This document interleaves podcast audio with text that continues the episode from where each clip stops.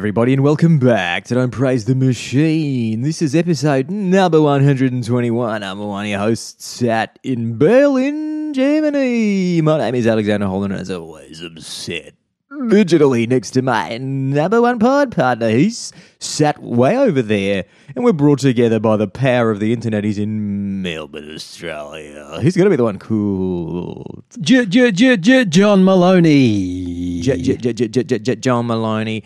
And John Maloney, have you ever done a marketing survey? Have you ever been asked either on the phone or in person? Has anyone come up to you and said, "You look like the type of guy that represents the tri- the type of man that we're mm. trying to get our products to"? I'm sure I have. Yeah, I can't. I don't have kind of strong memories, but I, I think.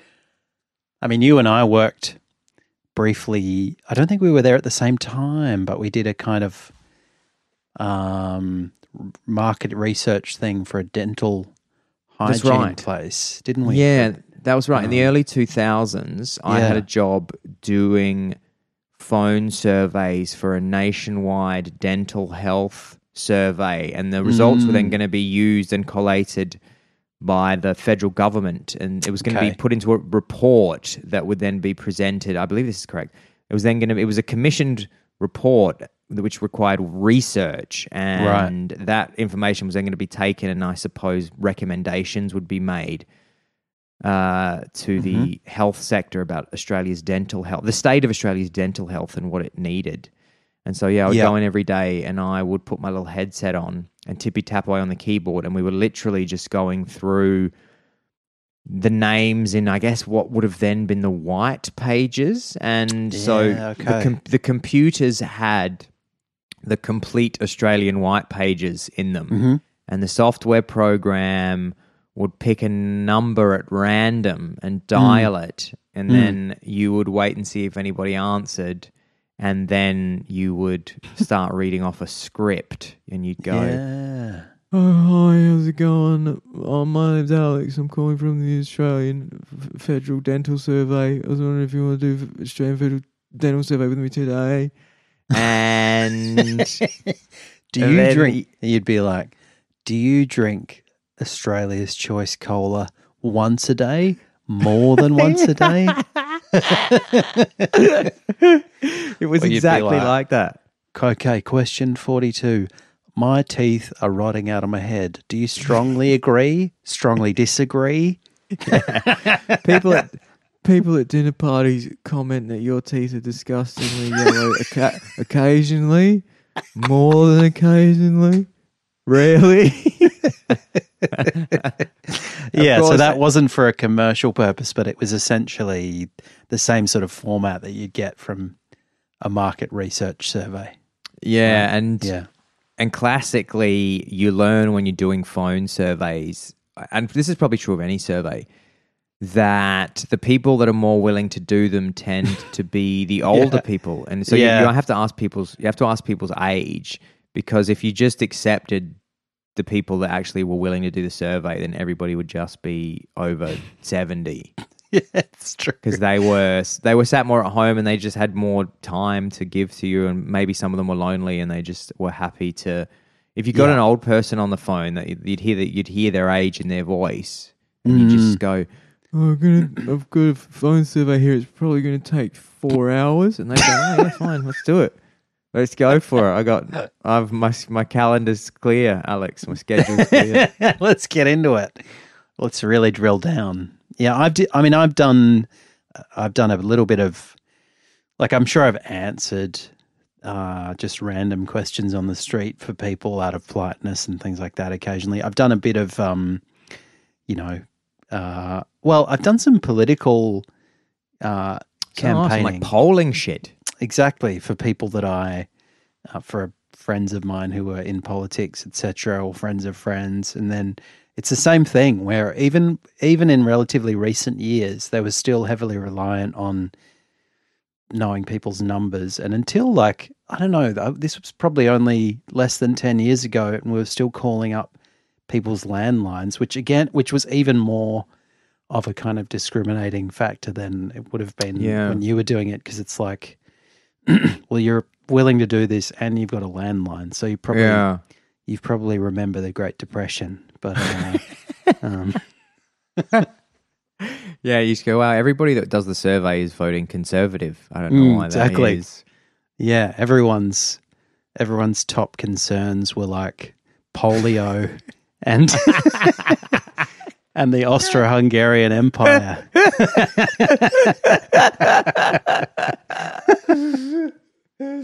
The uh, the reason that I was asking is because I got I got asked to do to do a survey recently, and I didn't I didn't actually know exactly what it was until the end of the sur- of the market research survey, which I think is is by design because they don't want it to be tainted. Mm, Um, okay. uh, and it and I'll get to that in a sec. But it reminded me of it reminded me of another survey that I I had done because I was un, I was wondering, oh, when was the last time I did a I did a survey? Have I done one before?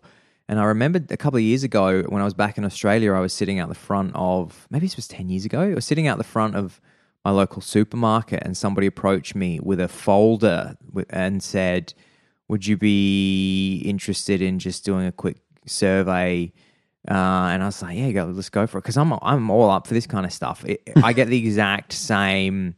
I get the exact same rush of pleasure endorphins as where somebody Yeah. wants to like like t- read my palm or you know tell me that my tell me about, about my hor- horoscope or any of that Yeah, stuff or yeah. wa- wave crystals over my crotch. Any of that, I'm right. In, I'm right into. Even though even though my logic brain knows that you know nothing's happening, there's still just something Yeah. about that attention and being Totally. asked questions. Yeah. where you go.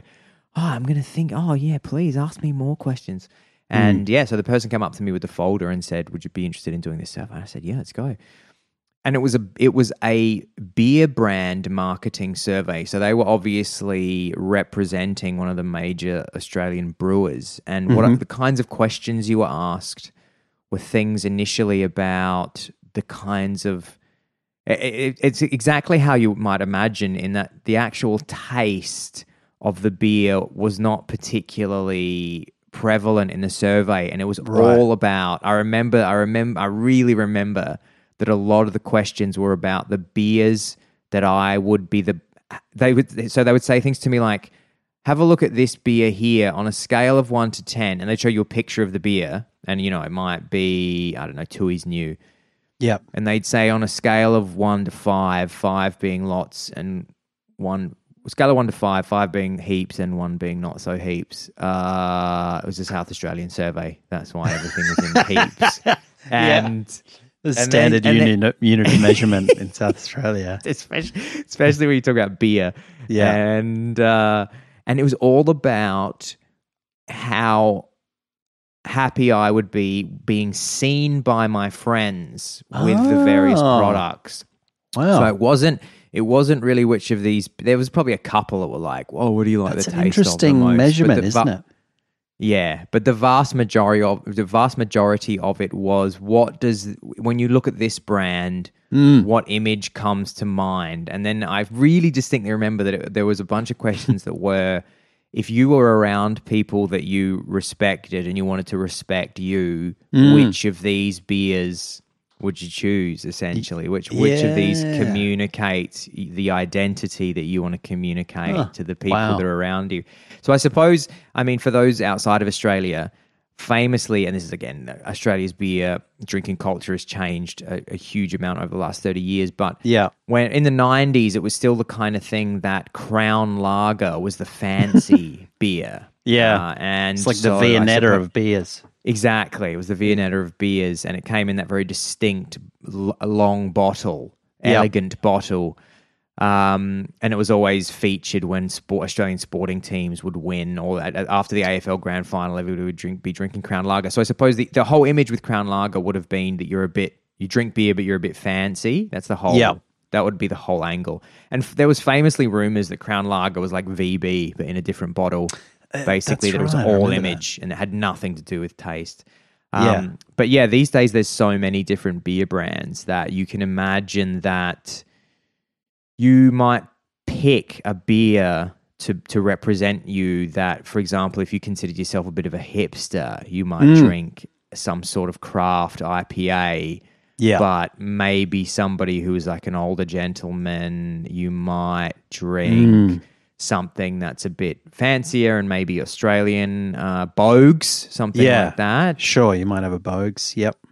And yeah, so this particular this particular market uh, uh, market researcher was asking me all these beer questions, which yeah, it was it was fun doing it because it it was fun doing it because it makes you question these decisions yourself. 'Cause I Yeah. going, ah, I, yeah, I guess that this is the one that I would want people to see me drinking. and true. I, I'd, I'd never thought about that. And it also makes you realize, of course, that that the that the kind of dark arts of marketing are at work because they because they go, yeah, like this will taste good, but it's also just going to be about cultivating very deliberately. This is the kind of, and you kind of go, well, I'm not a kind of person. I'm John Maloney. I don't Yeah, do things uh, just because it's sold to me by these companies. But I like the taste. Yeah, I I choose Co- I choose Coke because it tastes better than Pepsi. exactly. Or you know, I I just like I really am a kind of authentic and artisanal guy, and that's why I choose microbrewed beer. And they go, yeah, yeah, no, we know you probably did some humanities degree in bullshit, and I'm like, whatever. That's just a wild guess, but um, yeah, it makes you realize that you fit on a pie chart somewhere pretty snugly. And uh, If I was if I was to if I was to ask you this now, if I was Yeah. to say, if I if I was to give you this survey, yeah, would you if you were at a barbecue and you Mm. opened the esky and there was a Mm. whole bunch of beers in there Mm. of different brands, what do you think you would reach in and and pull out? Ooh, I do like your kind of. Uh, I mean, there's a whole there's a whole ton of Australia, uh, particularly Melbourne based, um, kind of small small scale stuff like your little creatures and your stone and wood and your two birds. Any of those Yeah. sorts of things are what, probably what I'd gravitate towards, rather than like if you're going up north of this country these days into your into your rugby playing states.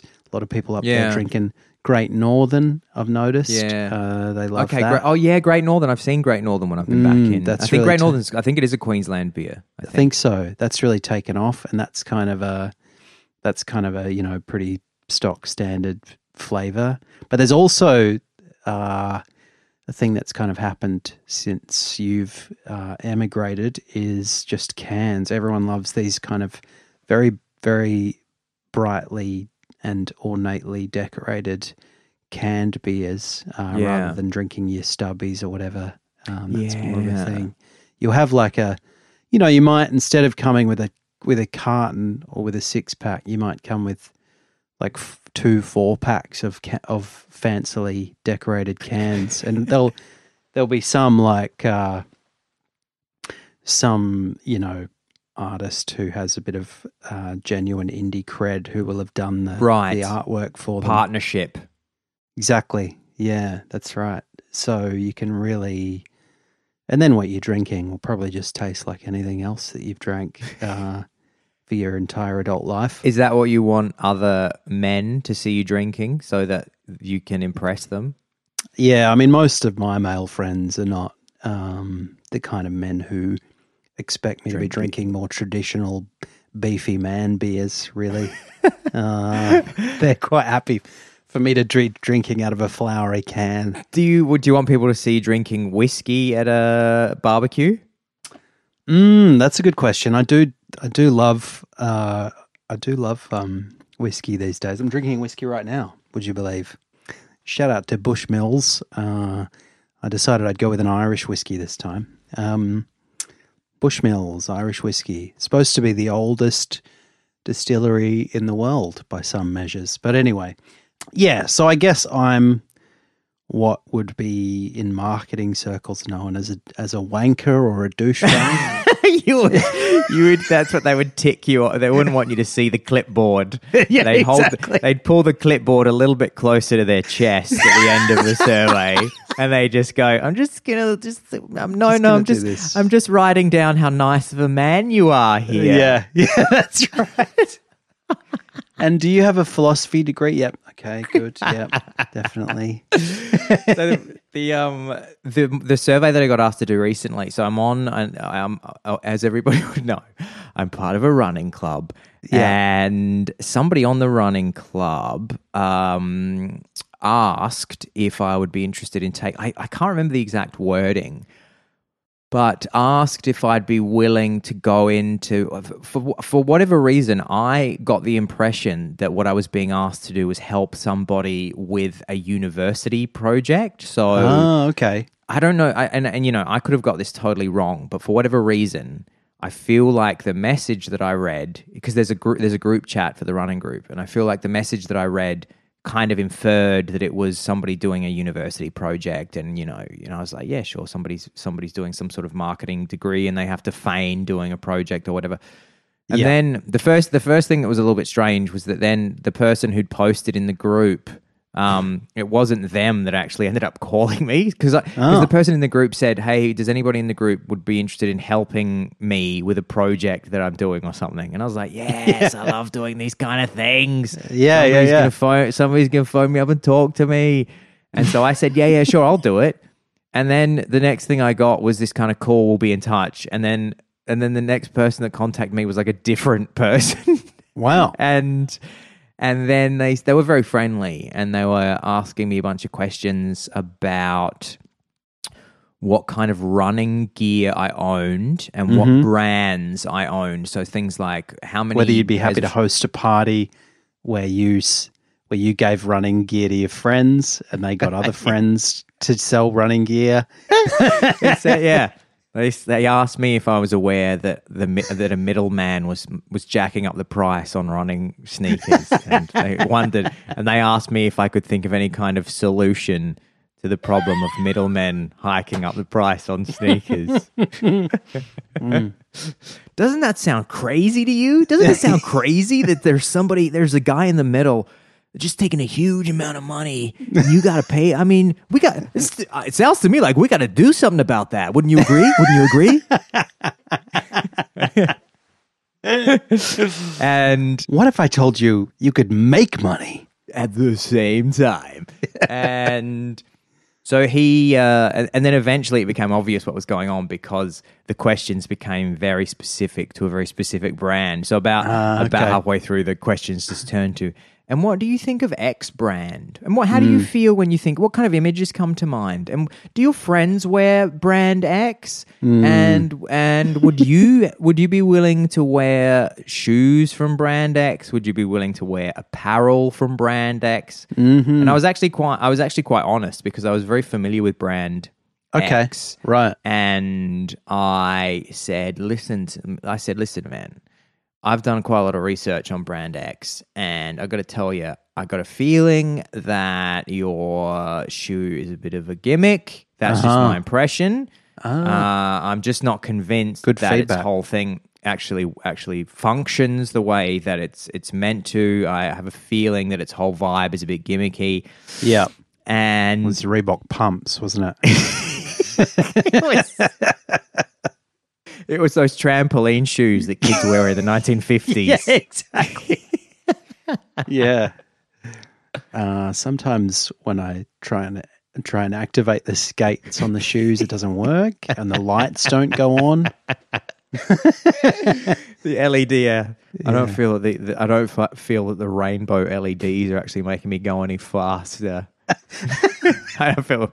I'm concerned that my running friends don't take me seriously with my light up sneakers. And so I said, I said to him, the other, but another interesting question that he asked me was, he asked me if I ran with uh, with music.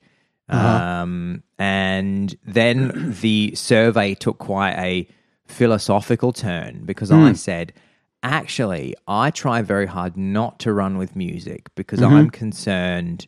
I said, because one of the reasons that I took up running is because I wanted to get away from screens and be more present. And running for me is right. a lot about being being just ha- being forced to be present because you're negotiating your environment and you're Yep. running through the city and I love visiting a new city and I could tell that this was not something that he had heard before and he Mm. didn't really know what to do with or how to kind of i'm sure that he was that there was like a circle it, it, it would have said the thing would have said alex listens to music sometimes not at all And Yeah, I yeah, started yeah, yeah, yeah.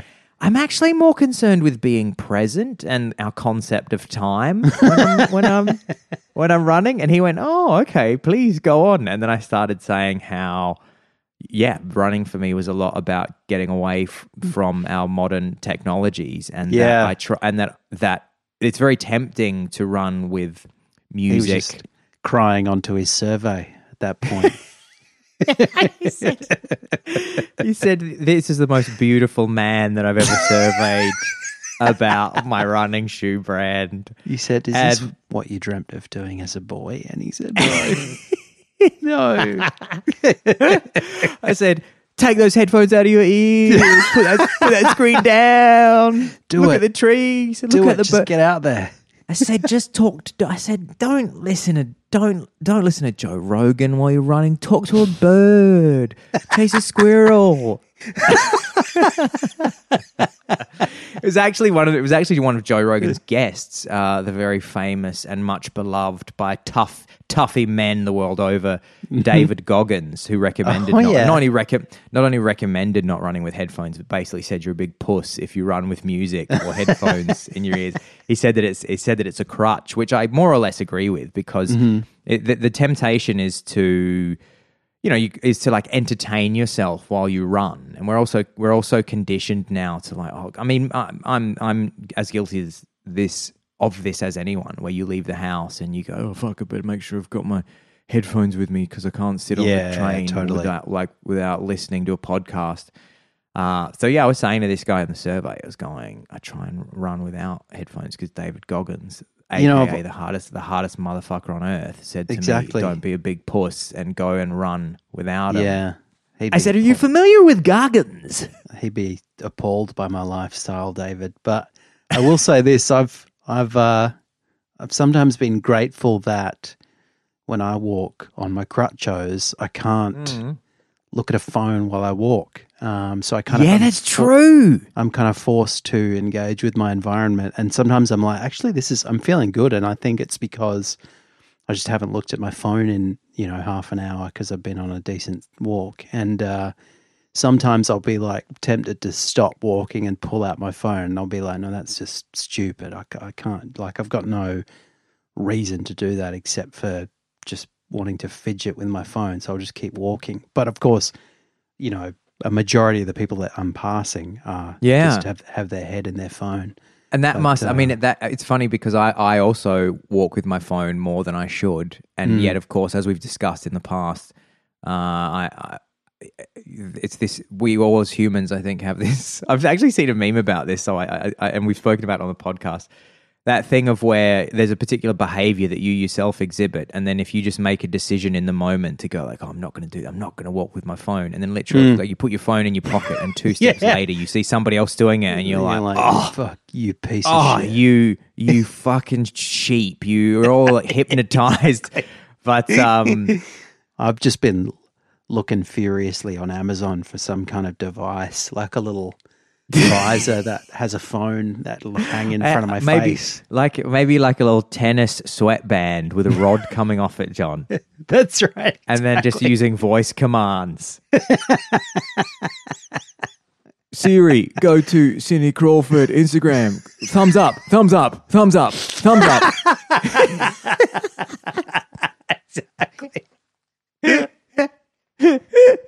I love just watching those non-playable character ladies while I do my walks.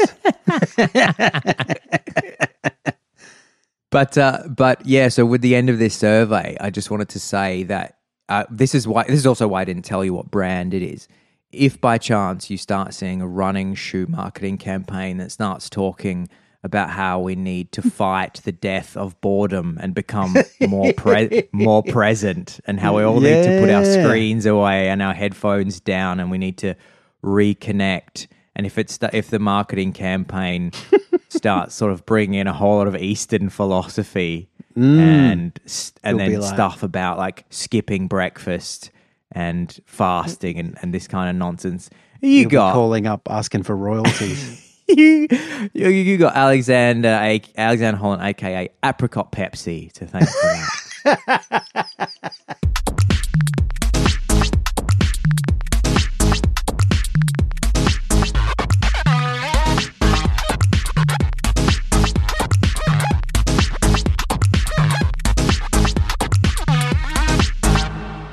Our last week on our show, you were talking about the twin cinematic phenomenon of Oppenheimer and Barbie. Um, yeah. I'm interested to know you've seen Barbie since then. Is that correct?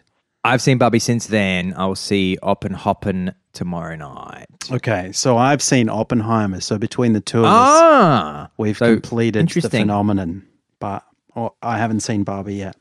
Um, but I've been thinking about seeing it. I'm probably going to see it uh, with Jacinta and some others in, in the coming days. And uh, it got me thinking about, of course, my own interactions with Barbie.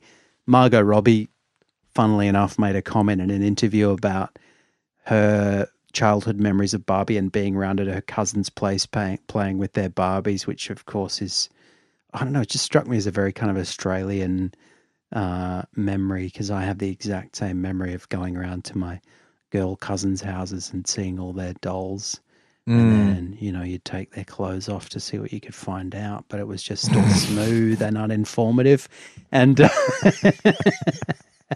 and, uh, you were so confused the first time that you were ever intimate with a girl. what's all this bullshit? It's just a lot more. This is a lot more complicated than I was expecting. I was expecting smooth. I made I was I was uh, espousing the theory the other night with some friends that this is why modern men are very intolerant of things like excessive pubic hair or irregular nipples because we just had our first interaction led us to believe that there was just a factory standard smooth version. Nippleless smooth. yeah, exactly. But um, but that aside, there was a period which it got me, which it got me reminiscing about when uh, doll making companies, particularly kind of large American toy manufacturers, got really into the sort of anatomical correctness and anatomical functions of dolls, and it's such a Mm. strange thing. It's such a strange figment of my childhood that I remembered these bizarre ads. Of course, I never asked my parents to buy me any of these things, but I was, but I was quietly fascinated.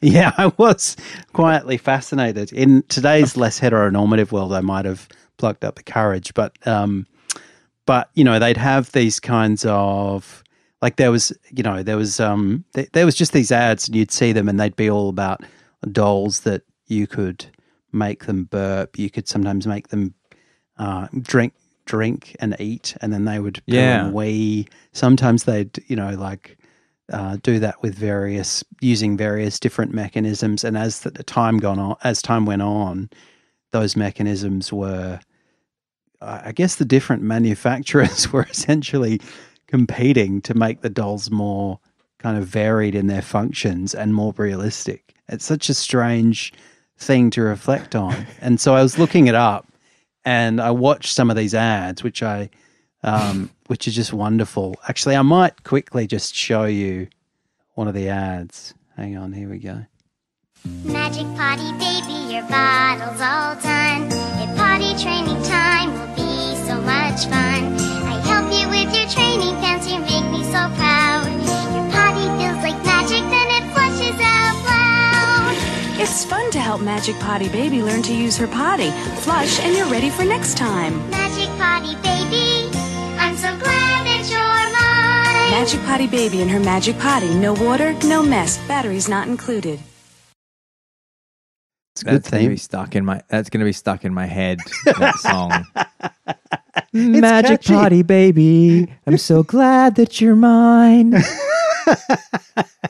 So that was for a product called Magic Potty Baby, as the theme Yeah. song suggests. Do you want to? Do you want to describe to people what that would have, what that advertisement what that would have looked like. Yeah. So apparently it was released in the early 90s by Tyco, who was a well known toy manufacturer.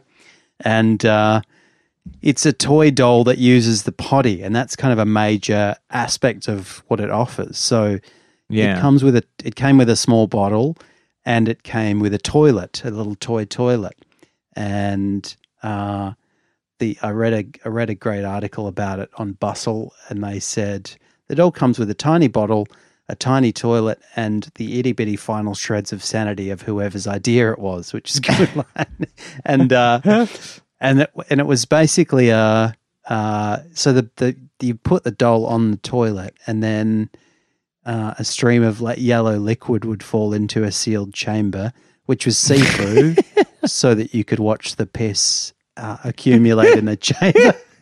and then, and then you could have, that press should have been the that should have been the voiceover on the ad. on the ad.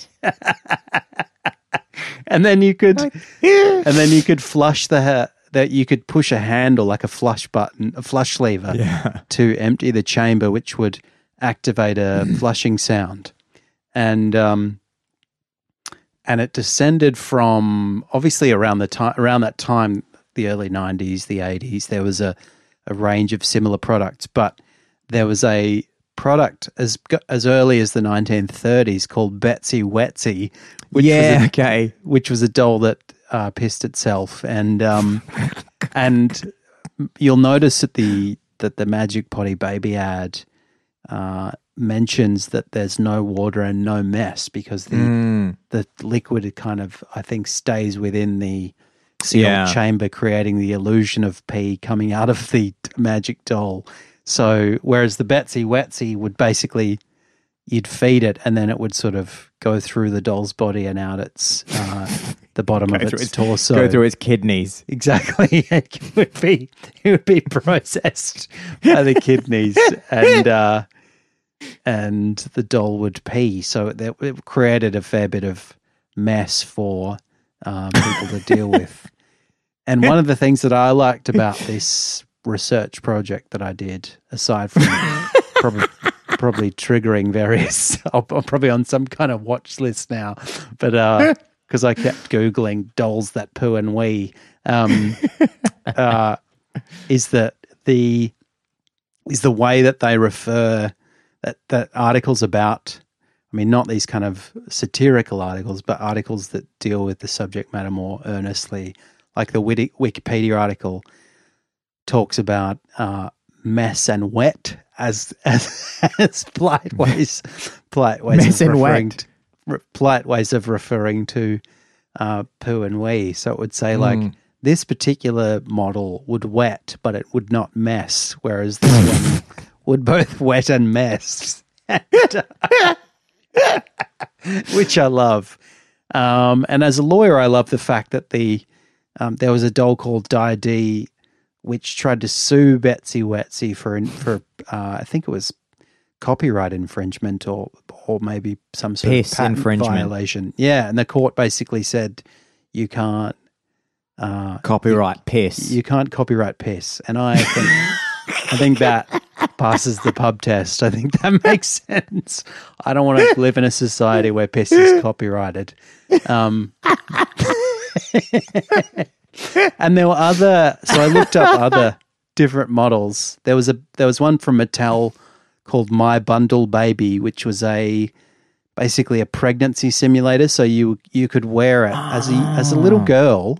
You could wear it no way. you could No wear it over year- your what belly. Do you know what year this was, John? Uh, let's see. I'll have a look at my bundle baby. So my bundle baby was a baby that was a pregnancy simulator. you could wear it over your belly if you were a um, a child, but you were interested in the intricacies of pregnancy, and you could feel its its heart beat. Uh, and Tyco and the other toy brand that I've already mentioned mentioned uh, uh, released a baby called Baby Feel So Real, which sounds so cynic, so sinister, uh, Yeah. which had a realistic skeleton. like R and B lyrics. Yeah, exactly. Baby feels so real. And that, well, funnily enough, there was a rap song in 2012 which I think mentioned one of these um, these dolls. Uh, but at the time, so in the early 90s, there was a guy there was a New York Times article about this phenomenon, and there was a professor of child study at Tufts University who said basically that these toys are going too far and that they'll lead to like kids thinking that you know if something goes wrong with the baby that it's it's dead or they have some kind of weird parental responsibility for it which might be those kinds of concerns and just the general creepiness of the whole thing might have led to its demise i suspect. But it's uh, but i mean it was a real like arms race in the toy industry to basically find new ways to um to make them uh, emulate the biological functions of living infants, which I love. It is fascinating because you just think on on a, on a logical level, you go, "This is the last thing that I would want something. I don't want to pay money for something that pisses and shits." It's like I was just laughing at myself, going, "You know, if you were to just swap a baby doll for like oh Yeah. a ninety five year old man doll." That you need to, that you like if there's kind of grampy, grampy messes and Like a wets. I'm not really like sure. Tim and Eric Pep, my new Pep Pep doll. like, and you and you kind of play a carer, and you have to, t- you know, Mm. take care of elderly people that have lost control of their bodily functions. That's somehow that's the same thing, but just like not as fun a toy. You're like, why would I want to want to simulate this situation? I don't want to do it. Um, but I'm just going to segue to the Baby Alive Wikipedia article, which I recommend everyone have a look at. Uh, Baby Alive was a doll that was first made by uh, Kenner in 1973 and was reintroduced by Hasbro in 2006. Um, and this is the article that refers to it says Baby Alive is a baby doll brand that eats, drinks, wets, and in some case messes, and has a movable mouth. And uh, and and so it was first made in the seventies, and you could feed it food packets mixed with water and a spoon, and it would be and it was quite sophisticated because it had a kind of moving mouth and would make a noise when you did that, and then you'd have to push a lever on its back to get it to chew the food, and then the food would end up in the diaper as plastic waste. Uh, Huh. And then it said that they sold up to a million dollars dolls each year. in 1992, the first talking Baby Alive doll was produced, um, and it didn't need a lever. It swallowed automatically and used a potty instead of a diaper. And uh, there were sensors located inside the doll to detect what stage the food was at and trigger its voice to say a variety of things like, I have to go potty or all done now. And it's, this article wonderfully says, these dolls did not sell well due to the loud gear noises and deep adult voice of the doll, which I love because it's just going, it's just going, I ha- it's just some guy at the factory. I have to go potty. I don't know. I don't know how that worked, but um, but yeah, there we are. And uh, there were also dolls that, including the an earlier iteration of one of these baby alive dolls that uh, vomited and uh, that that obviously pissed and shit that belched um, and uh, I think cried as well. There were some that produced uh, kind of tear like uh, excretions from the eye, and uh, and then and then were a whole heap of them. So there was like you know, baby alive learns to potty, which was uh, which said things like potty time and hurry hurry. Uh, Yeah. and then it said, "Oops, I had an accident." If you uh, if you didn't put it on the potty in time, um, and then it said there was one which was which was teething, uh, which you could press the tongue of it and new teeth would appear. Yes. and uh, there was one where um, there was one called Baby Surprise, Real Surprise, Baby Alive, Real Surprises, and it said the doll eats uh, food and drinks from her bottle, and then wets and messes afterwards. And it says things like, "Uh oh, I made a poo poo," or "I made a stinky," or "surprise." and, and I just, I mean, I like to imagine the kinds of people whose job it was to sit in a booth in some studio probably saying in their kiddiest voice, "I made a stinky."